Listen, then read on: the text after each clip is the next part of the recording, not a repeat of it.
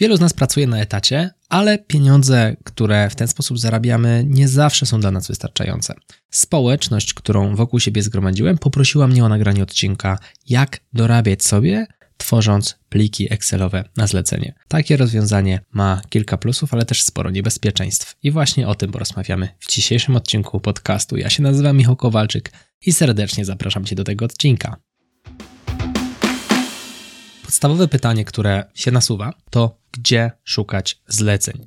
I tutaj taki mały rys historyczny. Zanim zacząłem działalność związaną z edukacją, przez jakiś czas pracując na etacie, dorabiałem sobie właśnie, korzystając, tworząc takie pliki na zlecenie. I teraz u mnie nie było to zbytnio usystematyzowane. Zazwyczaj polegało to na tym, że rozmawiałem z jak największą liczbą znajomych o tym, że robię takie rzeczy. A więc dużo takich ciekawych, fajnych zleceń trafiało do mnie pocztą pantoflową. I to jest, myślę, taki pierwszy punkt, nad którym warto byłoby się pochylić. Przede wszystkim mów znajomym związanym z pracą w Excelu, ale też niekoniecznie, bo na przykład od mojego znajomego programisty dostałem kontakt do jego klienta, który potrzebował ode mnie właśnie takiego pliku na zlecenie. A więc staraj się poinformować świat o tym, że takie rzeczy robisz. Nie na każdym kroku, ale gdzieś tam mimowolnie w rozmowie. Przyglądnij się takim portalom jak na przykład olx.pl, z portal z ogłoszeniami, czy useme.com. Useme.com jest dedykowany właśnie działalności freelancerskiej, właśnie takiej działalności podwykonawczej. Natomiast musisz pamiętać, że na Useme występuje tam jakaś prowizja, dodatkowo tam są tylko ludzie, którzy robią takie rzeczy, a więc będzie pojawiać się problem konkurencji, przede wszystkim konkurencji cenowej, ale o wyzwaniach pracy freelancera, takiej osoby, która dorywczo wykonuje pliki na zlecenie, za moment.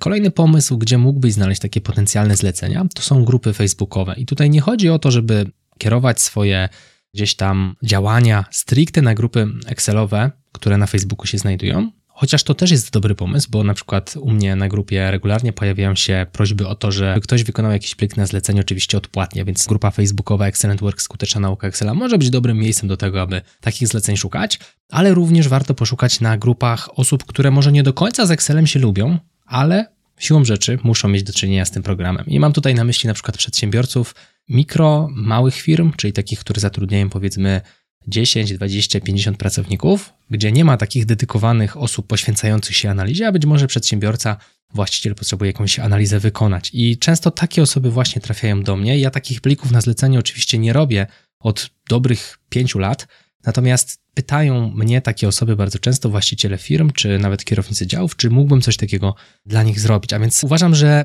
kręcenie się wokół takich osób w społecznościach, na przykład na Facebooku, może być dobrym pomysłem, dobrym punktem zaczepu. Wystarczy, że oni będą wiedzieli, że coś takiego robisz. To jest już powód, dla którego będą do ciebie pisać, bo ja znany jestem w mediach społecznościowych z tego, że uczę Excela.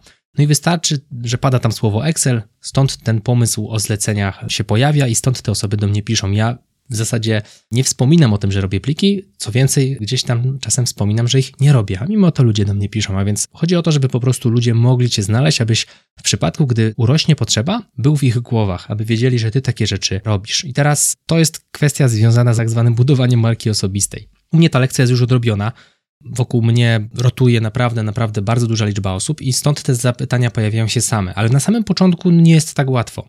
Na samym początku warto tę markę osobistą budować i jednym z pomysłów może być blog. To jest gra trochę bardziej długoterminowa, ale na blogu możesz sobie dokumentować na przykład w kolejnych wpisach zlecenia, które do ciebie trafiają. Oczywiście zachowując poufność, zachowując rozwiązania z których skorzystałeś, być może dla siebie. Wszystko to zależy od sytuacji, którą masz z klientem, jak to z klientem sobie dogadasz, ale chodzi o to, że dzięki temu budujesz coś w charakterze swojego portfolio. Czyli mając takie portfolio, raz, że zaczynasz pewnie pojawiać się gdzieś tam w wynikach wyszukiwania Google, chociaż na to bym tak szybko nie liczył, Trzeba też te blog posty optymalizować sobie, aby działało tak zwane SEO. Zostawmy ten temat na boku. Natomiast mając link, który możesz wysłać potencjalnemu kontrahentowi, jest większe prawdopodobieństwo, że po prostu się dogadacie jeżeli on zobaczy, że ty już takie rzeczy robiłeś, że współpracowałeś już wcześniej z jakimiś firmami, czy nawet osobami prywatnymi, już mając portfolio, zwiększasz sobie szanse na to, że się uda. Wiadomo, że od czegoś po prostu trzeba zacząć. Gdzieś to pierwsze zlecenie musi się pojawić. No i drugi kanał budowy marki osobistej to są media społecznościowe.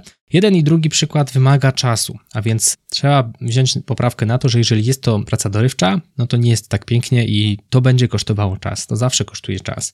Gdy ja zaczynałem sobie Excelenta budować, no to Zajmowało mi to gdzieś pewnie około 3-4 godzin po pracy, a więc mało tego życia prywatnego zostawało, ale to było coś, na co ja gdzieś tam byłem gotowy. I nie mówię, że ty też musisz na to być gotowy. Chodzi o to, że możesz małymi krokami poświęcać, nie wiem, pół godziny, godzinę czasu wolnego dziennie, jeżeli oczywiście ten czas wygospodarujesz, że potrzebujesz dodatkowych pieniędzy, aby się zastanowić nad tutaj obraniem, może tak, dobrego kierunku, wybraniem sobie drogi, aby tych zleceń pozyskać jak najwięcej, bo samo robienie zleceń to jest już w zasadzie finalizowanie tej najcięższej pracy. Najcięższą pracą jest po prostu dać się znaleźć w sieci i znaleźć kogoś, kto to zlecenie będzie chciał nam dać, abyśmy je wykonali. Pytanie, które się pojawia, gdy już to zlecenie mamy, gdy zakończyliśmy już nad nim pracę, jak się rozliczyć? No i tutaj dróg jest kilka. Można to zrobić na zasadzie umowy o dzieło, z przekazaniem praw autorskich. Można zrobić to na zasadzie działalności nierejestrowanej.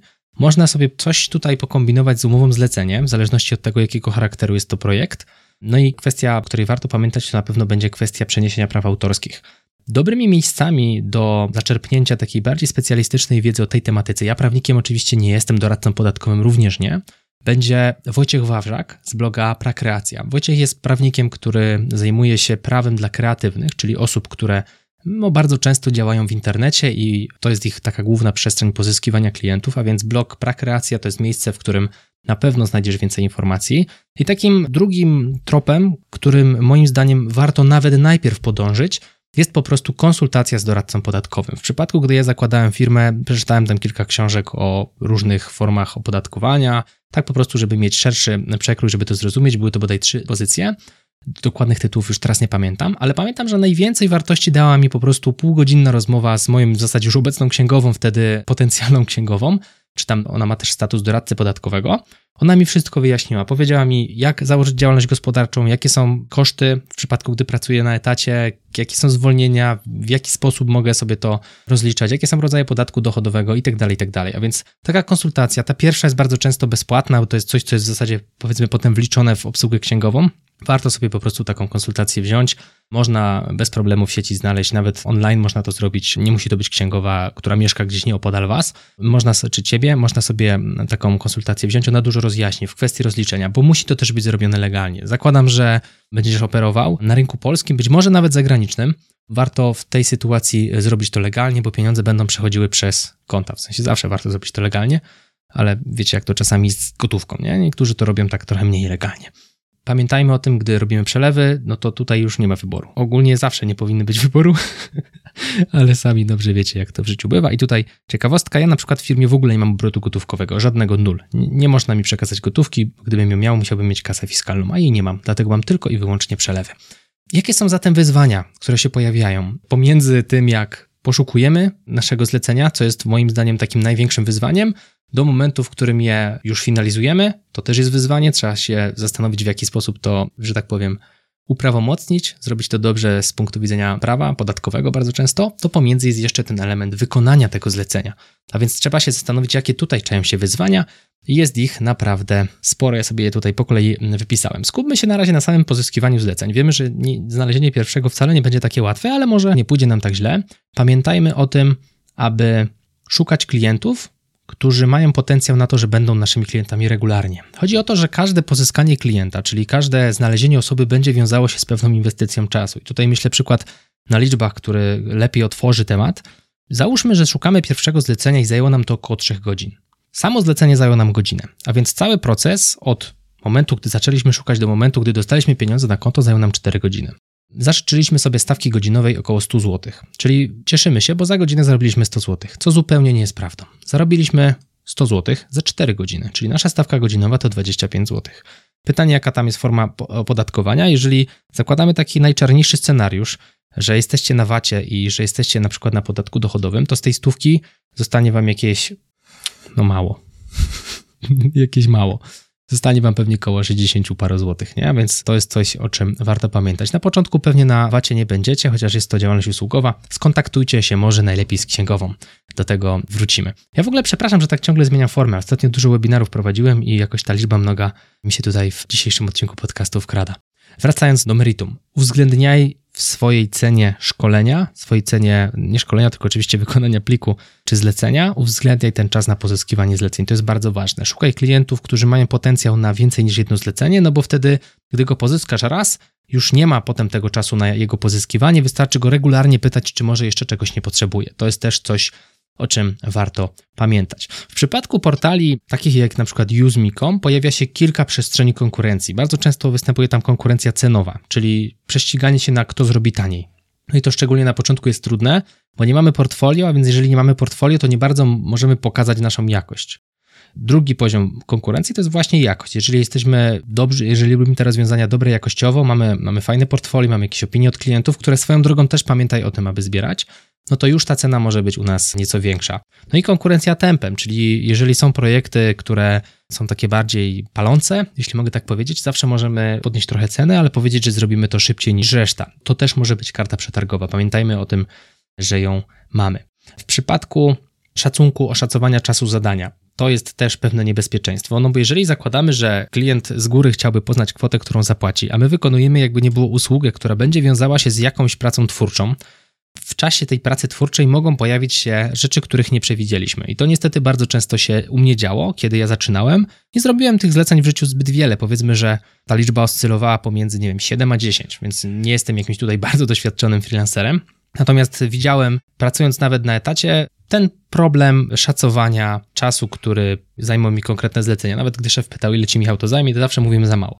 Dlatego ja tutaj proponuję taką prostą, żelazną zasadę. Jeżeli wydaje ci się, że zajmie to X, to powiedz sobie, że zajmie to dwa razy X i taką stawkę zawołaj. Nie? Pomnóż ten czas razy dwa, bo w najlepszym przypadku możesz oddać część pieniędzy, jeżeli nie czujesz się z tym fair, a w najgorszym wypadku, no to jeżeli projekt zajmie jeszcze więcej, to pomyśl, ile byś na tym stracił, gdyby zajął faktycznie ten 1x, nie? A ty powiedziałeś 2x, ktoś ci zapłacił te 2x, a tobie to realnie zajęło 3x na przykład. To byłaby dla ciebie wielka strata czasu, a pracując jeszcze na etacie, każda godzina jest na wagę złota. Także pamiętajmy o tym zagrożeniu. W mojej ocenie jednym z największych zagrożeń takiej pracy twórczej to jest właśnie dobre szacowanie sobie tego zadania, bo głupio potem klientowi powiedzieć, że musi zapłacić dwa razy tyle, bo nam to zajęło dwa razy tyle, niż zakładaliśmy, nie? No I przede wszystkim, żeby wiedzieć, ile nam to zajmuje, dobrze jest zmierzyć czas. Czyli korzystać z takich aplikacji jak na przykład Time and Eye, Toggle czy Harvest, żeby wiedzieć, ile zajmuje nam taka aktywność, jak na przykład pozyskanie kolejnego klienta albo samo wykonanie jakichś konkretnych rzeczy. Bo to w przyszłości da nam lepsze poczucie i łatwiejsze po prostu estymowanie tych potencjalnych kosztów czasowych, które potem będą przeliczane oczywiście na złotówki.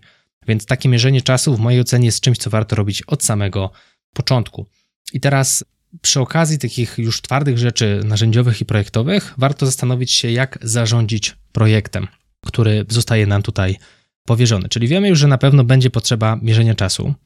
Będzie nam też potrzebne coś, w czym będziemy sobie śledzili postęp projektów. Zakładam, że może być, dojść do sytuacji, w której weźmiemy na siebie więcej niż jeden projekt, a więc dobrze byłoby mieć aplikację taką ala do zadań, coś jak, nie wiem, ClickUp, albo stworzyć sobie nawet w Excelu coś w charakterze CRM-a, czyli Custom Relationship Management System, Czyli taki arkusz, w którym mielibyśmy wypisane poszczególnych klientów i etapy, na którym jesteśmy z tymi klientami, jeżeli chodzi o na przykład ofertowanie, jeżeli chodzi na przykład o to, na jakim etapie jesteśmy z projektem, albo czy to już jest cena rozliczenia. Bo w przypadku, gdy mamy tych klientów więcej niż jednego, nawet więcej niż trzech, możemy zacząć się po prostu motać. Ja coś takiego mam zrobione.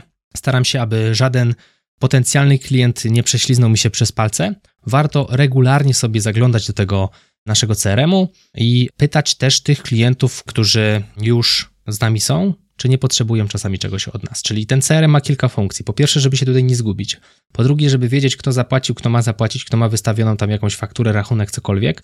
Jeszcze do kiedy mają zapłacić i jeszcze tej kwoty nie uiścił. Warto wiedzieć, mając taki CRM, do kiedy mamy jakiś projekt oddać i gdzie jesteśmy, na jakim etapie z poszczególnymi klientami. Także to jest naprawdę, naprawdę bardzo istotna rzecz, żeby sobie to tak organizować od samego początku, bo dużo łatwiej się to organizuje, mając pierwszych trzech klientów, niż wiesz, mając ich na przykład już 20. W takim przypadku to pewnie już powoli się zastanawiamy, czy nie rezygnować z etatu. Być może takie myśli będą się pojawiały. No i w mojej ocenie to też jest jakiś kierunek. I teraz, mając taki plik, Pamiętajmy, żadna sprawa nie może się prześlizgnąć bez oznaczenia jej za skończoną. Czyli jeżeli klient się waha, warto raz w tygodniu czy raz na dwa tygodnie mu się przypomnieć, czy podejmuje decyzję, czy nie, żeby dał jednoznaczną odpowiedź, bo jeżeli powie, że nie, no to to jest ok, wykreślamy sobie go z listy, możemy wrócić do niego na przykład za trzy miesiące, zapytać, czy coś się nie zmieniło, bo być może ten klient na teraz nie jest gotowy do tego, nie potrzebuje tych naszych kompetencji, ale może w przyszłości jak najbardziej. Więc pamiętajmy o takim podejściu bardzo, bym powiedział, metodycznym do sprawy. W przypadku zarządzania projektami, dobrze jest też, zakładając, że trafi nam się w końcu jakiś większy klient, mieć znajomość działania, podstawowego działania aplikacji do zarządzania zadaniami czy projektami, takimi jak nie wiem, Jira, ClickUp, Todoist, Asana, Trello, bo być może ten kontrahent będzie chciał, abyśmy my się wpieli w jego system, a więc taka podstawowa znajomość tych narzędzi po prostu będzie mile widziana i może stanowić kartę przetargową w przypadku, gdy będziemy kolokwialnie mówiąc chcieli klepnąć deala. Takie rzeczy mogą faktycznie być tutaj dobrze rozpatrywane. I teraz tak, pytanie, jak się wyrabiać mając etat, to jest trudne pytanie. Dlaczego? No bo nakładamy po prostu na nasz tydzień czas wolny i nakładamy na ten czas wolny tyle godzin, ile zakładamy, że zajmie nam zlecenie.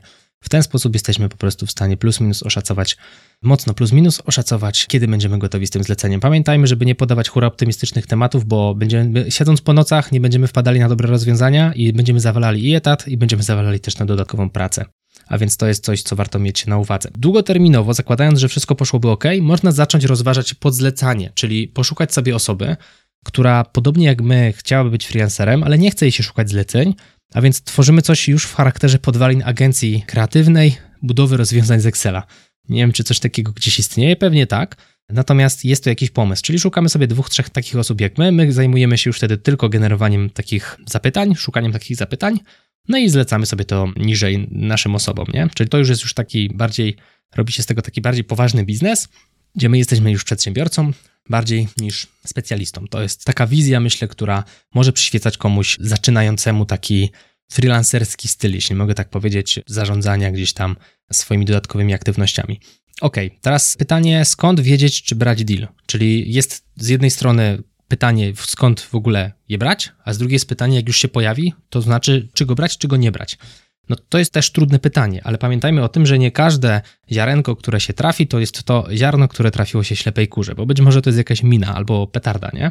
Uważajmy na takie rzeczy, a więc starajmy się też patrzeć na ryzyka. Nie podchodźmy do wszystkiego hura optymistycznie, to trochę jak z randką. To nie jest tak, że jak spotkasz się z pierwszą dziewczyną, to ty się z nią już żenisz, nie? Czy jak spotkasz się z pierwszym facetem, to będzie twój mąż. Podobnie jest w przypadku zleceń. Być może coś tam ci nie pasuje, coś tam ci nie gra i czujesz, że to nie będzie dobrze działało. Jeżeli masz taki feeling, że to nie będzie dobrze działało, to znaczy, że nie będzie dobrze działało. To pokazuje życie i doświadczenie nie tylko moje, ale także moich kolegów gdzieś tam, z którymi rozmawiam o firmie ogólnie, o, o sprzedaży, o marketingu. Zazwyczaj, gdy coś czujemy, że jest nie halo, to jest nie halo finalnie, więc warto sobie po prostu to odpuszczać.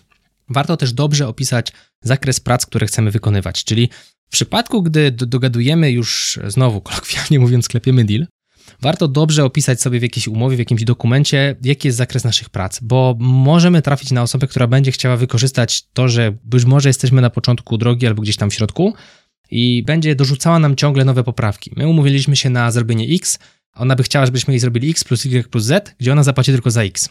Także pamiętajmy, jasno określmy, co dokładnie musimy zrobić, co dokładnie w tym pliku ma być zrobione, jak ten plik ma wyglądać. Oczywiście nie chodzi o to, żeby opisywać go po komórce, ale w takim naprawdę dość szerokim, ale nadal kontekście tego, co mamy wykonać, żeby to było jasno sprecyzowane i żeby ten klient się zgodził na taki zakres pracy. No bo może się okazać, że staniemy się jego takim bezpłatnym konsultantem do spraw Excela do śmierci. Znaczy bezpłatnym. No zapłaci nam raz za to jedno zlecenie i ciągle będzie do nas wracał. Zwracajmy na to uwagę, bo nasz czas to jest to, czym w tym przypadku handlujemy. I to też jest duże wyzwanie, bo to jest zasób skończony. A więc jeżeli chcielibyśmy docelowo tę firmę skalować, no to pomysł, o którym już tutaj dzisiaj mówiłem, agencji wydaje się być dość ciekawym, jednym z rozwiązań tego sposobu na skalowanie dalej naszej działalności. I co dalej? Ja tutaj sobie oczywiście tradycyjnie na mojej mapie myśli sprawdzam, jakich wątków jeszcze nie poruszyłem, które na pewno warto będzie poruszać. Terminowość płacenia, czyli na samym końcu, jak już wszystko jest ok, wzięliśmy deal, wiemy jak nim zarządzić, wiemy jakie są ryzyka, z pełną świadomością się dogadaliśmy i zrobiliśmy plik na czas. Warto się teraz pochylić chwilę nad terminowością płatności, czyli dobrze byłoby, gdyby klienci byli uczciwi. Niestety nie zawsze są. I teraz y, jest kilka sposobów na to, żeby się przed tym zabezpieczyć. Na przykład płatność częściowa, czyli mamy jakąś zaliczkę, potem w środku jakąś środkową transzę, a na końcu po oddaniu pliku już tę ostatnią właściwą płatność. I teraz to będzie stanowiło pewną barierę dla wielu klientów. Czyli ogólnie klienci moje doświadczenie pokazuje i doświadczenie moich kolegów przedsiębiorców są zadowoleni z, w przypadku takich zleceń, gdy płacą po zleceniu, a nie przed. I to jest znowu, to nie jest zasada, ale być może część klientów, gdy usłyszy taką propozycję od ciebie, podziękuję, bo stwierdzi, że oni nie będą płacić in advance, czyli za coś, czego jeszcze nie mają. I to jest ok. Teraz pytanie, czy ty jesteś ok z tym, że część klientów będzie przez to rezygnowała? Jeżeli chcesz zmniejszyć tę barierę, no to musisz być świadomym, że część klientów może nie zapłacić, czyli decydujesz się na zapłatę na końcu, ale może się okazać, że nie wiem, 5-10% klientów otrzyma od ciebie plik, ale nic dalej z tym nie zrobi. To znaczy, będzie wykorzystywać plik oczywiście, ale nie zrobi nic dalej z płatnością, więc to jest jakieś ryzyko, które możesz ponieść. I teraz jest jeszcze opcja, aby zwiększyć sobie szansę na płatność poprzez na przykład ułatwienie takiemu klientowi płatności. Bardzo często najprościej jest to zrobić przelewem dla ciebie, ale dla niego może prostsze być po prostu kliknięcie w jakiś link, skorzystanie z jakiegoś operatora płatności. No i tutaj na przykład jest bramka EasyCard, której możesz się przeglądnąć, generujesz po prostu link do płatności, ktoś wklika, Wizikarta, jeżeli kiedykolwiek w Wizikarcie płacił, to tam ta jego karta będzie zapisana i taka płatność dla niego będzie jeszcze szybsza. A więc to jest coś, co może też zwiększyć szanse na to, że otrzymasz płatność w terminie.